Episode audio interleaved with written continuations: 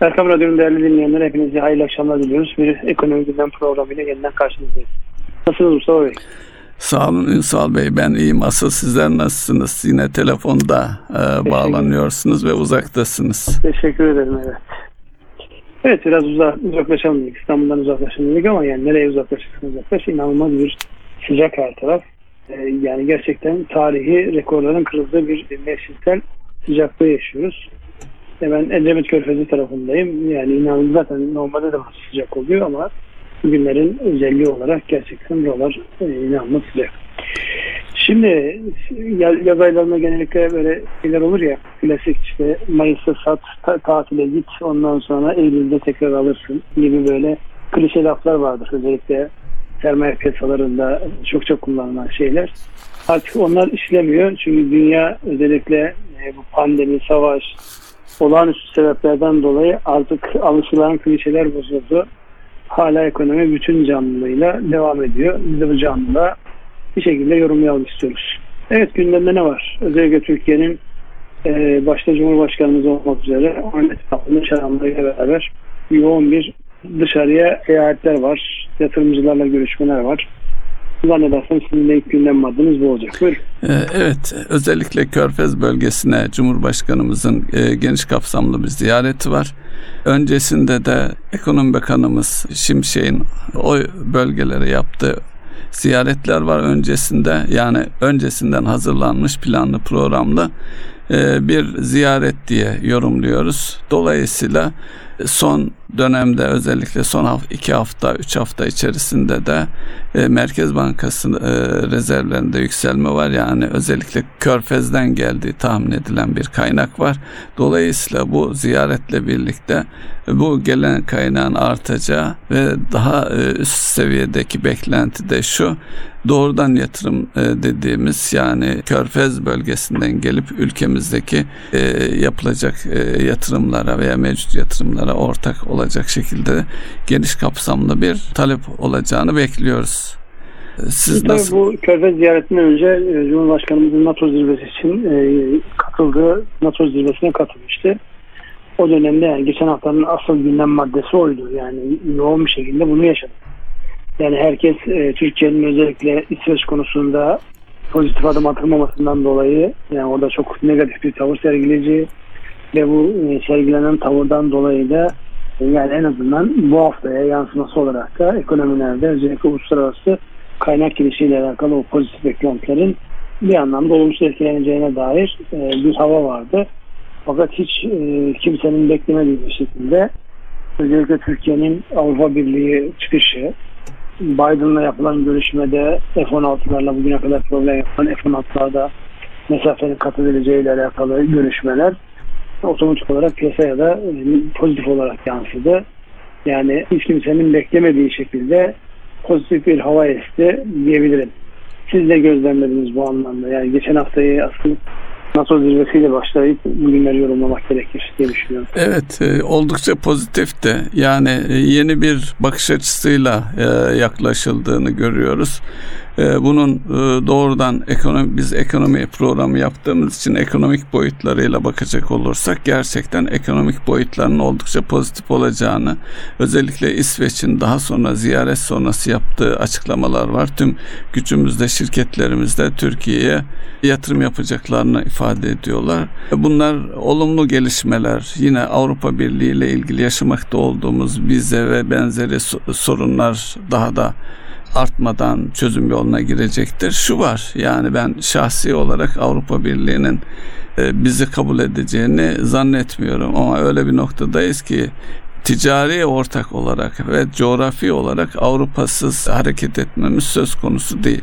Dolayısıyla oradaki ilişkileri Avrupa Birliği çatısı altında olsun pozitif gelişmelerle gümrük birliği anlaşmamızın yenilenmesi gerekiyor. Onun yenilenmesi e, adımlarında Dolayısıyla Yunanistan'la gerginlik ve Doğu Akdeniz'deki enerji kaynaklarının kullanılmasıyla ilgili belki ilerleme sağlama noktasında pozitif sonuçları olacağını düşünüyorum. Çünkü artık bu raddeden sonra Avrupa Birliği'nin özellikle enerji tedarikinde Rusya'ya güvenmeyeceği ve Rusya dışındaki alternatiflerle hareket edeceği açık. Bu açıdan bakıldığında da yani Orta Doğu ve Doğu Akdeniz'deki kaynaklar gelecekte çok önem arz edeceğini e, görebiliriz. Cumhurbaşkanının e, NATO toplantısındaki pozitif e, gelişmesinin bir de şu boyutu var. Şimdi e, öncesinde planlanmış bir körfez ziyareti var. Eğer NATO görüşmeleri olumsuz geçmiş olsaydı körfezde biraz daha sanki eli zayıf olacaktı diye düşünebiliriz. Dolayısıyla Türkiye şu anda kendi bulunduğu coğrafyasında daha önce de bunu göstermişti. Tekrar herkesle işbirliği yapabilen e, her konuyu müzakere edebilen, konuşabilen bir aşamaya, yeni bir aşamaya, yeni bir seviyeye geçtiğimizi düşünüyorum ben. Evet orada e, özellikle yani öncesinde NATO zirvesinin öncesinde Ukrayna Başbakanı'nın Türkiye'ye gelmesi beraberinde daha önceden Rusya ile yapılan bir anlaşmada Türkiye tarafından teslim alınmış daha doğrusu esaretten bir anlamda kurtarılmış e, bazı e, Ukraynalı askeri komutanların Zelenski ile beraber tekrar ülkelerine dönüyor olması aslında NATO zirvesinden sonraki süreç ki Rus medyasında bununla alakalı çokça yazı, yorum ve özellikle de görsel anlamda, karikatür anlamda da farklı şeyler vardı.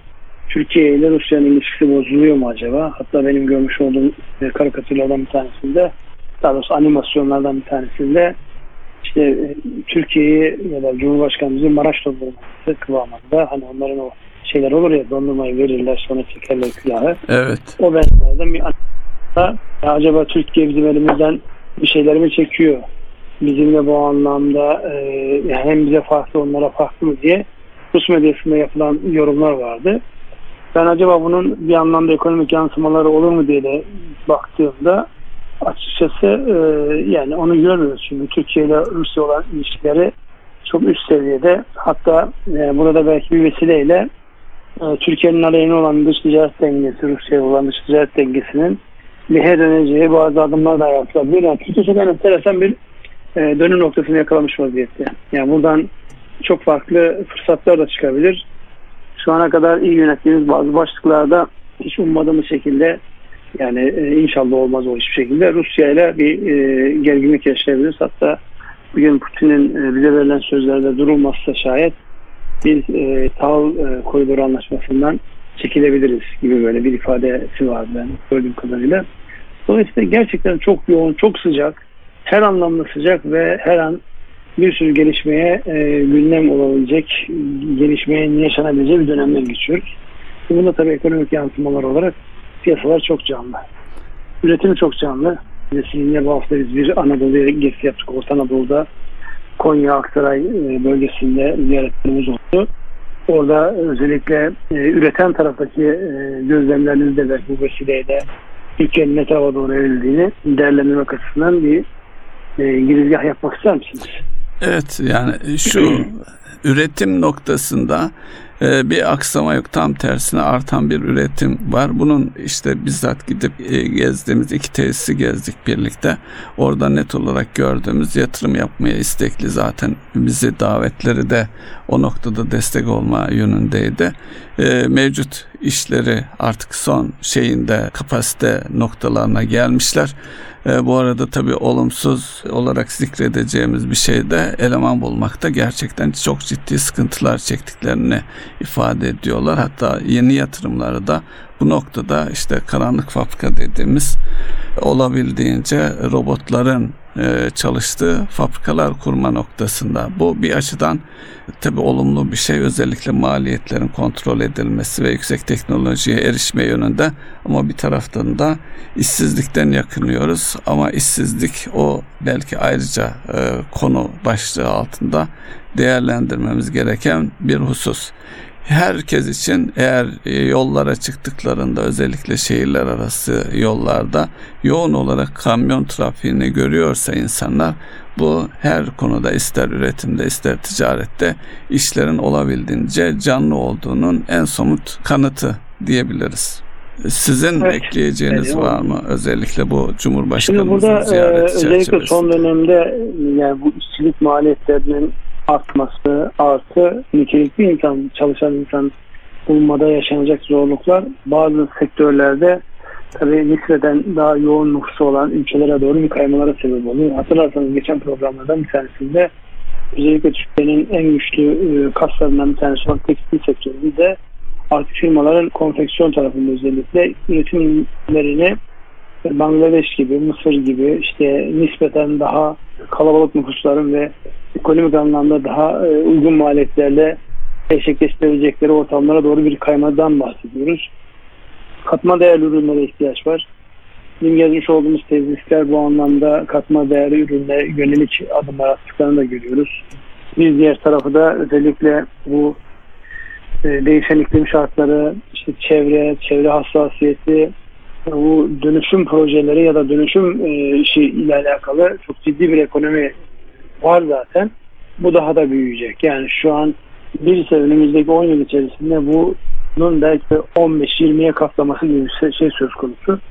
Dolayısıyla yani bir taraftan yeni teknoloji üretiliyor, öbür taraftan dünyaya vermiş olduğumuz zarara telafi edecek başlıklarla e, açılımlar yapılıyor. İşte yeşil mutabakat, e, yeşil enerji, bunlar hepsinin açılımları var.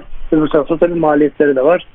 O toplantılarda özellikle sizin gündeme getirdiğiniz e, bir, bir konu vardı. Sınırda karbon vergisi mevzu yeterince ciddiye alınmazsa biz buradan çok ağır bedeller ödeyebileceğimizi de her fırsatta bunu zikretmemiz gerekir. Çünkü bu konu e, yani özellikle bizim günübirlik e, yaşantıyı tercih eden iş dünyamızın çok gündeminde değil. Yani bugün gündemde olmayan şey yarın bir problem olarak karşımıza gelebilir. Hele bir de ihracat yapmak istiyorsak özellikle çevreyi kirleten işletmelerin ya da üretimlerin film görmeyeceği hatta bu anlamda vergiye tabi tutulacağı gibi başlıklar var. Bunları da insanların gündemine bir şekilde getirmemiz gerekir diye düşünüyorum. Ee, evet bu konu kronometre işliyor.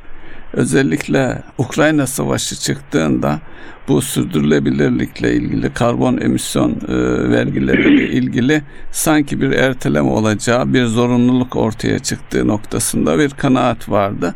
Ama Avrupa Birliği özellikle gaz noktasındaki enerji ihtiyacını e, bir yolla çözdü. Tabii bunun e, çözümünde geçtiğimiz kışında beklenenin aksine yumuşak geçmiş olmasının da etkisi oldu. Dolayısıyla yine eski e, sert şeylerine döndüler. Kesinlikle uygulayacakları aşikar. Bu durumda da firmaların özellikle Avrupa ile ticaret yapan firmaların bunu bir yolla çözmesi, hızlı hareket etmesi gerekiyor.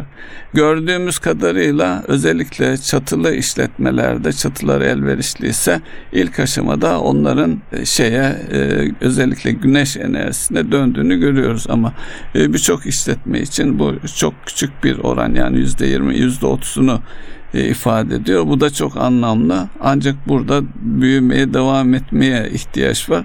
Tabii bu işin e, bir de muhasebesi gerekecek. Karbon muhasebesi diye bir şey yani siz sadece enerji işte çatıya şunu yaptım bunu yaptımdan öte aldığınız ham madde ve ara maddenin nasıl üretildiği ondaki karbon miktarlarını da kanıtlamanız e, normal her muhasebe sistemini biliyorsunuz Ünsal Bey. Bunun yanı sıra yeni bir e, muhasebe sisteminin de devreye girmesi gerekecek. Bunların üzerinde de çalışılıyor. Bir diğer gelişme bir yatırım Türkiye'de söz konusu medyada yansıdı. Marka şeyi itibariyle ifade et ismi söylemek istedim. Şunu diyebiliriz. Özellikle konutlara yönelik de her konutun kendi ihtiyacı için bir güneş enerji sistemine sahip olabileceğini de görüyoruz. Bu belki ilk planda bağımsız evlerde söz konusu olacak ama daha sonra da e, konut projelerine, çeşitli projelere yansıyacağını öngörebiliriz. Yani önümüzdeki dönemde güneşten daha fazla istifade edeceğiz özellikle enerji noktasında.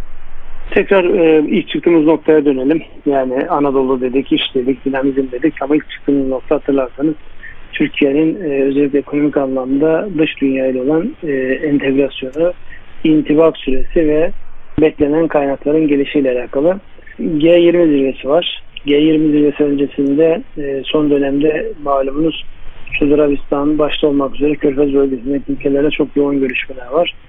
O görüşmelerle bağlantılı olarak işte Hazine Maliye Bakanı artı Merkez Bankası Başkanı o ülkelerdeki görüşmelere aktif olarak katılarak oralardan çeşitli e, kaynaklar elde ederek en azından e, içeriye döviz girişi noktasında o sıkışmışlığımızı e, bir nebze çözme gayretlerini görüyoruz. Bilmiyorum sizin dikkatinizi çekti mi? Bugünlerde özellikle bankaların müşterilerine sunmuş oldukları döviz alım satım işlemlerinde makas %5'e kadar açılıyor hala. Yani siz diyelim bugün dolar almak istediğinizde 26.60'lardan ya 70'lerden size gelirken atmak istediğinizde de 25.60'lar e, 70'ler telaffuz ediliyor. Yani burada baktığınızda 1 lira gibi bir fark var. Dolayısıyla bu da e, özellikle dövizli işlemlerde o eskiden neredeyse böyle minik e, virgülün arkasındaki dördüncü rakamla yapılan işlemleri unuttum. %5'lere varan makas açıklığı var. Bu da bu anlamda aslında e, bir taraftan sıkışmışlığı gösteriyor ama öbür taraftan da fırsatçılığı gösteriyor. Yani siz eğer döviz alacaksanız şu an piyasa 26 20'lerde ise 26 60'lardan 80'lerden alabilme ihtimaliniz var. Ya da elinizde döviz var. Bu dövizi işte yine 26-20'lerden bozdurmak varken 25-60'lara 70'lere bozdurmak gibi bir ihtimaliniz var. Bu aslında bütün maliyetleri hepsinden önemlisi de para kazanmadaki o naifliği yani etikle bağlantılı yani ticarette karar noktası diyebileceğiniz şey şimdi diyeceksiniz iş insanlığı ya da tüccarın karlılıkla alakalı karar noktası neresidir diye soracaksınız biliyorum. Karar noktasında en azından sürdürülebilirliği sağlayacak adımların atılması gerekiyor ama maalesef şu an yaşamış olduğumuz çok o yönde bir şey değil. Her anlamda bir fırsatçılık e, yapılıyor gibi bir görüntü var. Şimdi ona bir değerlendirme yapmak ister misiniz? Hem kaynak girişi hem de bu makasın bir türlü kapanma işiyle alakalı olarak. Şimdi burada kamu otoritesinin rolünün de altını çizmek e, de yarar var. Şöyle ki özellikle dövizle ilgili talebi yani spekülatif talebi ortadan kaldırma adına günlük alış satışlarla ilgili daha önce de biliyorsunuz vergiler gelmişti. Özellikle alım tarafıyla ilgili BSM ve söz konusuydu oranda artırıldı. E, bir de işin sözlü yönlendirmeler yönlendirmesi var. Yani kamu otoritesi şimdi dövizle ilgili çok fazla hızlı hareket edilmesini istemiyor. Sözlü yönlendirmede bankalara yönelik makası açın yönünde. E, tabii bu makası açın yönünde doğru sizin söyledikleriniz yüzde yüz yerden göğe kadar haklı. Ama bankalarda bu tabii şeyi fırsatı da affetmeyecekleri de doğal. Yani onlar da bunu değerlendirip buradan sıkı para kazanmaya başladılar. Bu e, aşağı yukarı son birkaç aydır e, birkaç ayı da geçti hatta bu yıldan e, yavaş yıl başından itibaren yoğun olarak yaşadığımız bir gerçeklik. Daha önce mesela şeyde de görünürlüğü açısından baktığımız zaman e, döviz büfeleri artık görünmez önemini yitirmiş durumdaydı. Şimdi döviz büfelerinde de bir hareketlilik var. Onlar tabii onlarda da makas açık maalesef ama en azından orada bir alternatif olarak da ortaya çıkabiliyor. Netice onlar biraz pazarlık marjıyla hareket edebiliyoruz ama e, bir bankayla muhatapsanız eğer yüksek miktarda döviz al alıp satmıyorsanız çok da pazarlık şansınız olmuyor. Neyse hatta çoğu işlem internet mobil şubelere kaymış durumda. Oradaki şey neyse de kabul etmek durumunda kalıyorsunuz. Ciddi bir problem. Ben bu problemin ancak dövize olan aşırı e, istek talebin törpülendiği e, zaman normale döneceğini yine orada yine e, belirleyici olacak şeyin rekabetin etkili olacağını düşünüyorum. Belki yine bu vergilerde bir takım indirim veya sıfırlanması da gündeme gelir. İnşallah o günler yakındır diye ümit ediyorum. Şimdi yine beraber gözlemlediğimiz bir şey var. Yani döviz olan talebi anlamak açısından. Şimdi seyahat ederken havalanlarında ya da havalanlarına yakın işte büyük e, aracı toptancı olan ya distribütör olan şirketlerin e, otoparklarında inanılmaz bir e, otomobil stoğu var. Yani bir binin aynı yüzlerce binlerce aracı peş peşe görüyorsunuz, yan yana görüyorsunuz, üst üste görüyorsunuz. Dolayısıyla bedel ödenmiş, ithalatı yapılmış. Yani henüz daha piyasaya yani arz ve talep dengesini sağlamak için e, sunulmamış ya da Ünsal Bey piyasaya sunulmuş durumda. Bayinin üzerinde görünmüyor. Bayi satmış gibi onlar birileri almış gibi. Yani plakası takılmış hatta somut olarak gördüğüm bir şey var. Bir otoparkta önce plakaları takılıydı. Baktım birkaç gün sonra plakalar sökülmüş ama araçlar orada duruyor. Yani bu araçların hepsi trafiğe girmiş görünüyor. Evet. Böyle de bir yani biz... yani bizim konuşacağımız başlıklardan bir tanesi ve hükümetin en fazla zorlanacağı başlıklardan bir tanesi de bu. Bir taraftan sürekli otomobil fiyatları yukarı gidiyor. Talepte bir azalma yok. Talepte bir azalmanın olmayışı ihtiyaçla alakalı mıdır yoksa yatırım amaçlı spekülatif bir şey midir? Onu belki biraz yorumlamamız gerekir. Fakat şu anki yüzde olduğumuz durum hiç hoş bir şey değil. Yani bir taraftan ciddi bir döviz talebini oluşturacak bir adım atılıyor. Ama öbür taraftan piyasanın ateşiyle bu anlamda iş sönmüyor. İthalatı yapılmış, trafiğe dahil edilmiş, plakaları takılmış ama şeyi fiyatlar aşağı gelmiyor. Çünkü buradan da bir konut fiyatlarına geçiş yapacağım. Önce isterseniz bu otomobille alakalı olan evet. biraz yorumlayalım. Yani, yani burada kara borsa olarak haklı olarak kara borsa olarak, olarak şunu söylüyor insanlar. Alalım mı almayalım diye soruyorlar.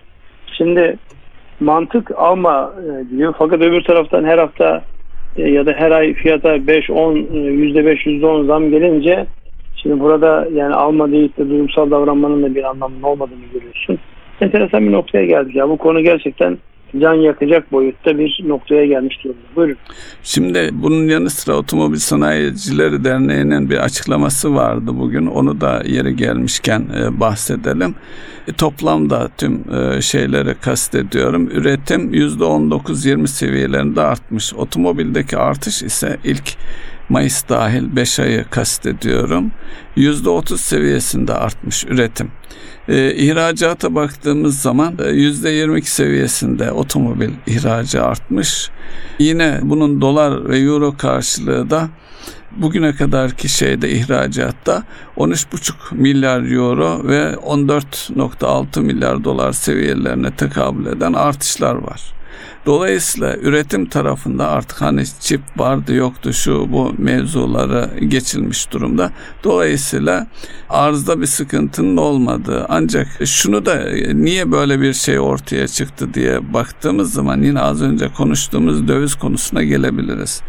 Zira siz otomobil e, ithalatçısınız diyelim e, ithal ettiniz, bedelini ödediniz, sattınız yerine koymakta yani dövize erişimdeki zorluklar nedeniyle insanlar bunu stok olarak tutmayı yeğliyorlar. Tabii bir de içinde bulunduğumuz koşullarda burada e, otomobile aşırı talep ortaya çıktı, karşılanamıyor. Dolayısıyla el altında satılma yani bu sıkıntılı dönemlerde unuttuğumuz bir şey var. 70'li yıllarda özellikle kara borsa ve stokçuluk çok şeydi ön plandaydı toplumu ifsad eden bir konuydu.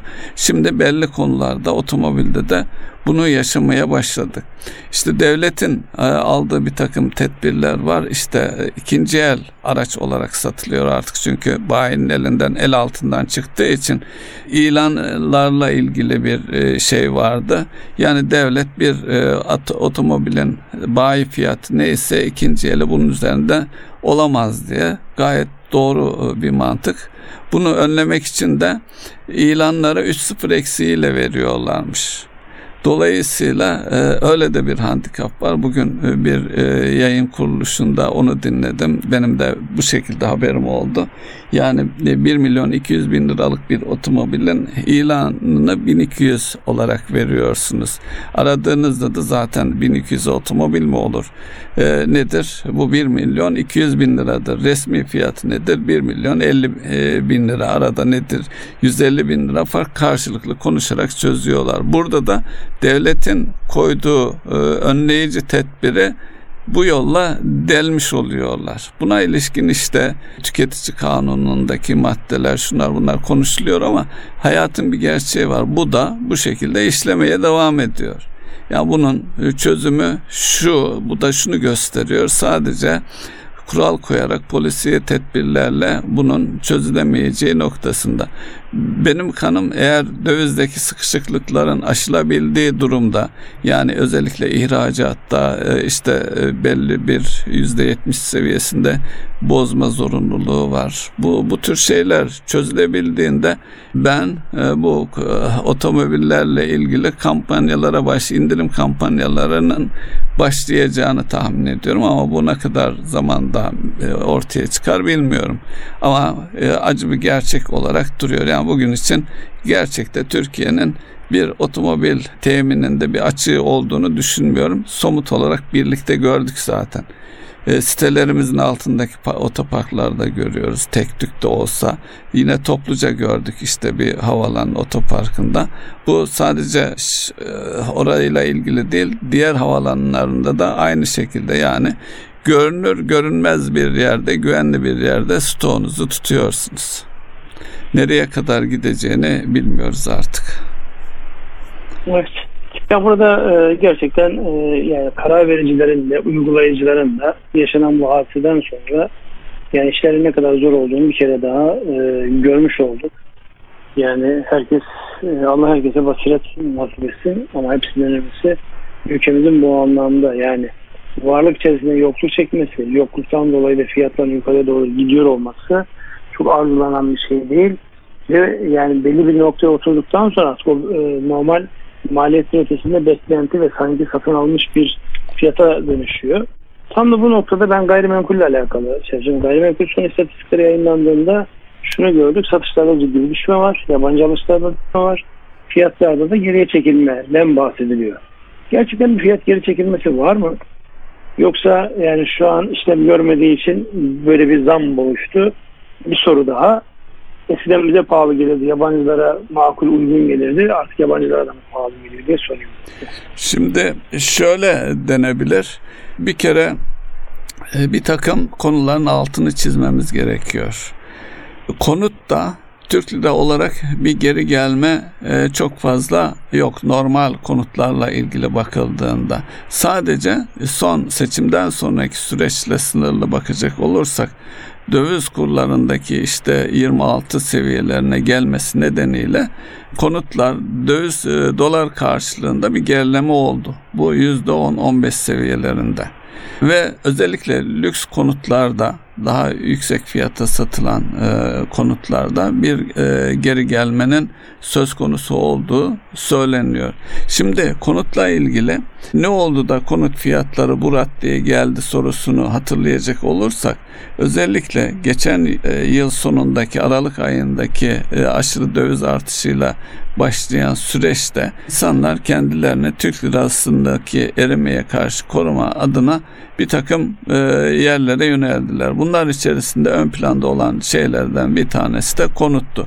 Konut fiyatları hiç tarihimizde olmadığı seviyelere kadar geldi.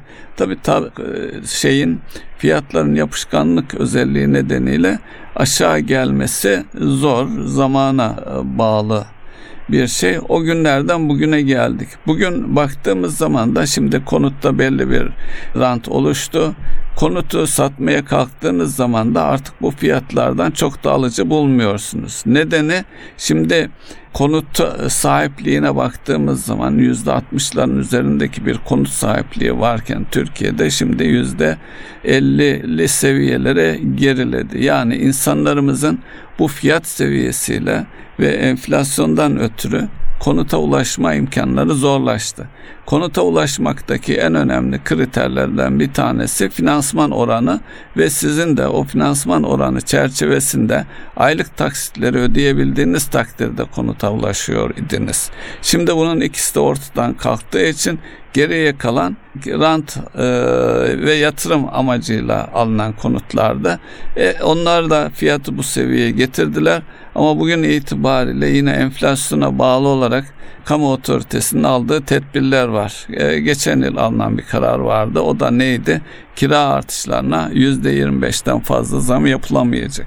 Şimdi bu kira artışlarını belli bir seviyede tutmaya yönelik bir e, çabaydı. Sonra ne oldu? E, maalesef Şubat ayındaki yaşadığımız deprem nedeniyle deprem bölgesindeki e, bölgesi dışındaki her, e, tüm şehirlerimizde küçük büyük kendi çapında kira fiyatları aşırı arttı. Yani 10 bin liralık yer 15-20 bin liraya çıktı ve o seviyelerde duruyor. Şimdi siz konuta yatırım yaptıysanız kendinizi koruma adına artık onun kirası sizi mutlu etmiyor. O konutu satmaya çalışacaksınız veya kiraya vermemeyi tercih ediyorsunuz. Çünkü satacaksanız kiracılı satışında bir takım zorlukları var.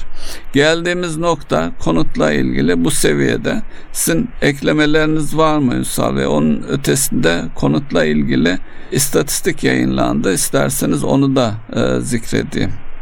83.626 e, konut satılmış e, Haziran itibariyle bu geçmiş bir önceki ay 113 bin adette ciddi bir gerileme var. Yine aynı geçen yılın aynı döneminde de aynı gerilemeyi görüyoruz. Yani konut satışında gerileme söz konusu.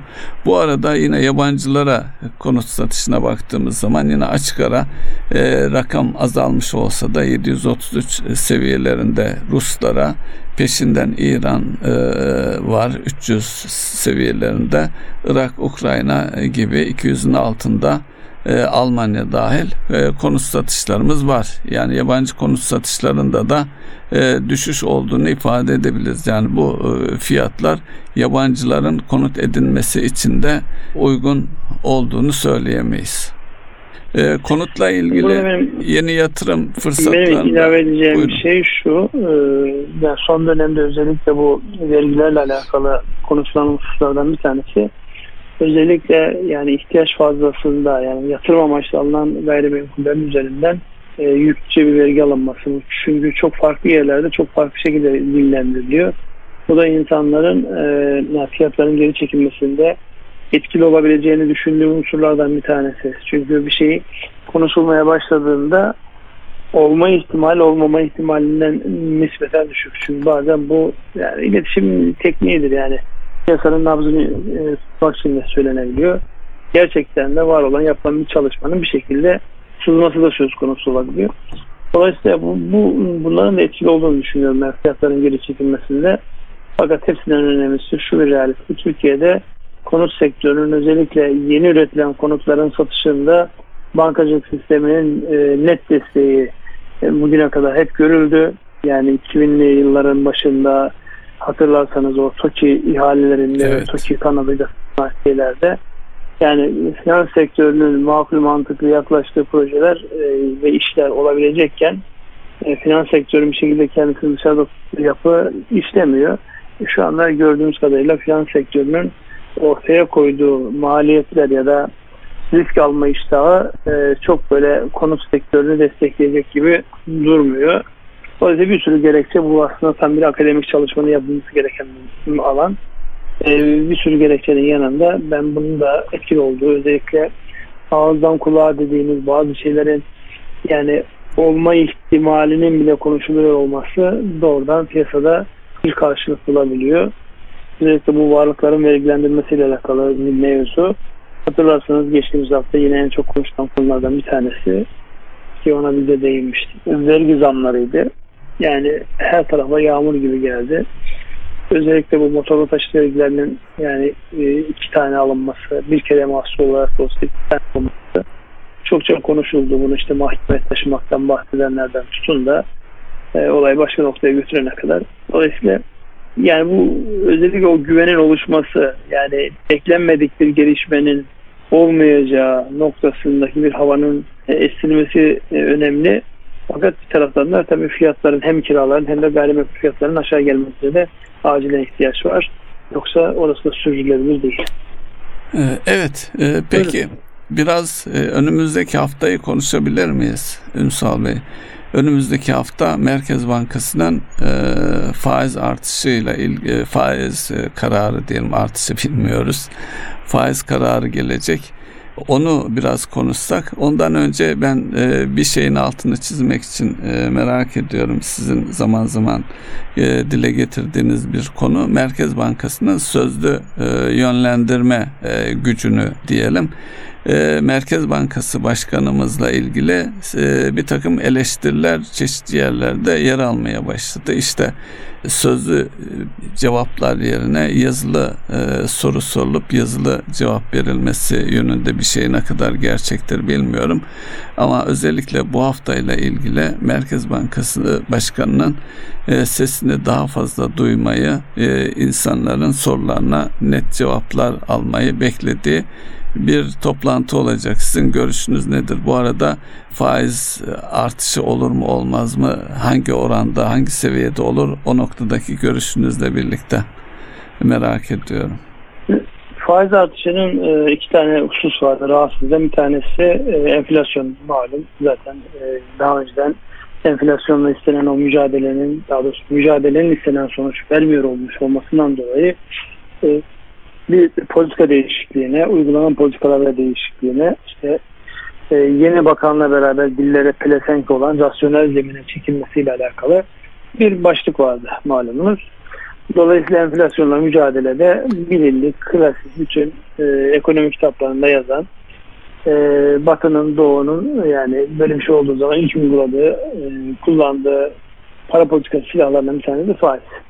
Şimdi bunu ne belirler? Bu arada alakalı beklentiler e, belirler. Ünsal Bey bu arada Merkez Bankası faiz ben, e, beklenti anketi yayınlandı. Bir yıl sonrası için beklenen oran 33.21 onda vurgulamakta yarar var. Buyurun. Gördüm onu. Zaten işte onu da dikkat alarak şimdi eğer siz enflasyonla alakalı beklentiyi, piyasanın beklentisi yüksek olduğunu düşünüyorsanız ve Merkez Bankası olarak da bununla doğrudan ilk mücadele fiyat istikrarının sağlanmasıdır diyorsanız burada tedbirler almak zorundasınız. Dolayısıyla yani 8.50'den 15'e gelmiş olması yani özellikle Cumhurbaşkanı'ndan kaynaklanan faizi arttırmayacak, hiçbir şekilde ona müsaade etmeyecek şeyinde yasaların beklentilerini karşılaması anlamında sembolik de olsa bir şeydi. Yani o dönemde enflasyon seviyesinde bir reel ya da enflasyon üzerinde bir reel faiz verilmesi söz konusu olamaz. Çünkü böyle bir şey yaptığınızda zaten özellikle finansmana ulaşım, ulaşmakta zorlanan reel sektörün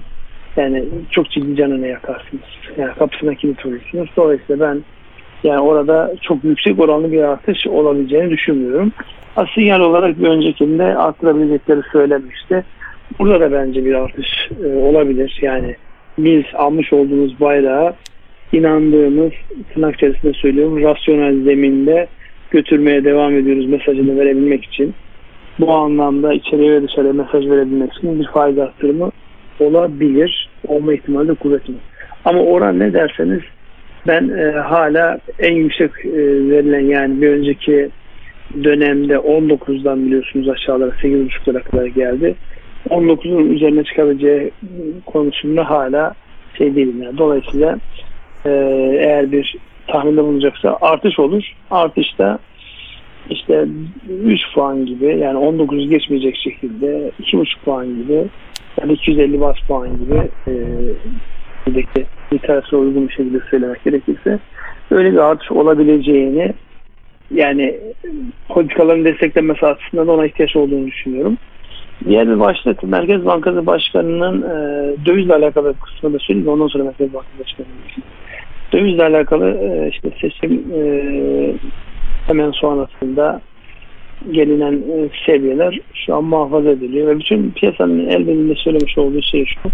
Merkez Bankası satış yapıyor mu piyasaya? Evet yapıyor ama fiyatı düzgünlemek için değil, gerçekten ihtiyacı karşılamak için yapıyor şeklinde. Bu hem bankacılar tarafından hem Merkez Bankası tarafından hem de piyasanın farklı oyuncular tarafından teyit edilmiş bir başlık. Dolayısıyla yani fiyatı, e, döviz fiyatını şu burada tutacağım diye bir rezerv yapma hadisesinden en azından şu aşamada vazgeçilmiş gözüküyor.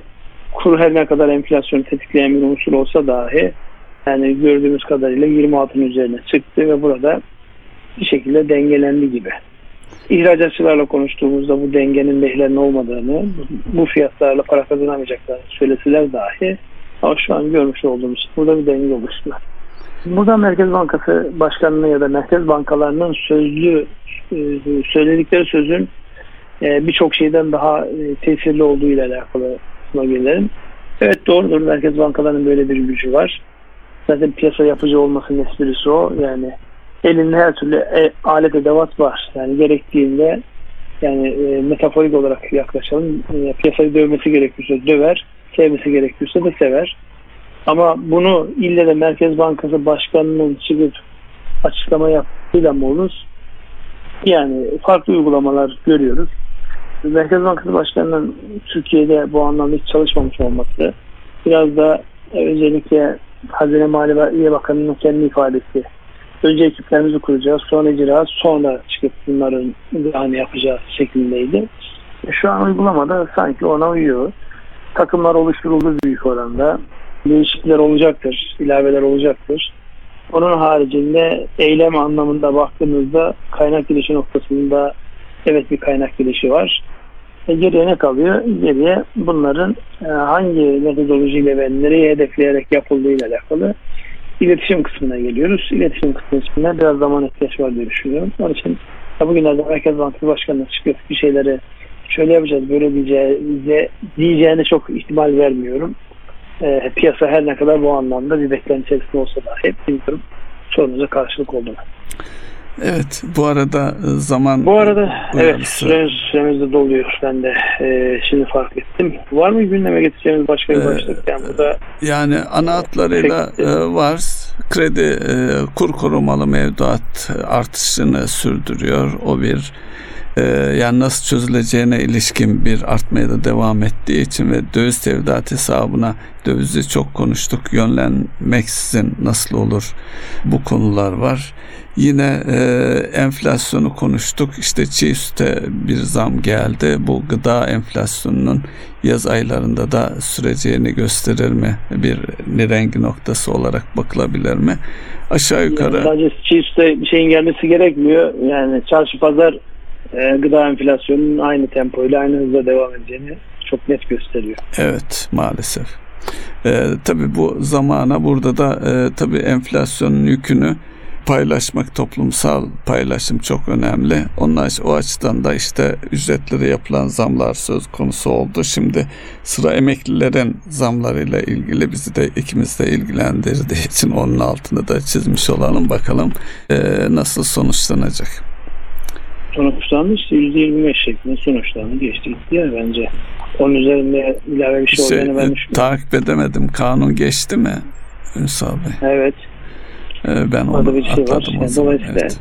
dolayısıyla yani orada daha önceden emeklilerle alakalı yapılan iyileştirmeler dikkate alındığında bu son şey %25 bırakılmakta. Yani enflasyon bu tempoda devam ettiği sürece yapılan zamlar sadece ilk kısa dönem bir nefes aldırıyor. E, ama e, hep konuştuğumuz baskı e, üzerine durduğumuz yani insanlar katlanmadıkları maliyetleri beklentileriyle yükselttikleri için aslında hiçbir faydası olmuyor. İnsanlar e, daha o maaşları alamadan, zamları, zamlı maaşları görmeden e, harcama sepetleri içerisinde zamları görüyorlar. Dolayısıyla yapılmasa daha mı iyi olur diyeceğiz ama o artık siyasilerin vereceği bir karar. Evet. Bununla alakalı değil. Yapıldı, geçti gitti. Yani ne diyelim bunların hepsi bir maliyet. E, bunların nereden karşılanacağı sorusu da bir maliyet. Hepsiyle birlikte inşallah iyi bir şekilde yönetilir. En azından şu enflasyonun sebebi olduğu gelir dağılımı, insanların kendilerini harcama sepetlerinin daralmasından dolayı kendilerini kötü hissetme faslı bir an önce tamamlanır diye ümit ediyorum. Peki. Ne Buyurun. Kapatabilirsiniz Ünsal Bey. Evet, Erkam Radyo'nun değerli dinleyenleri bir ekonomi gündem programının daha sonuna geldik. Ben uzakta Mustafa Bey e, yakından stüdyodan olmak kaydıyla böyle bir şey, yorum yaptık kendimizce. E, sürçülisan ettik affola. Hepinize hayırlı akşamlar diliyoruz. Hayırlı akşamlar.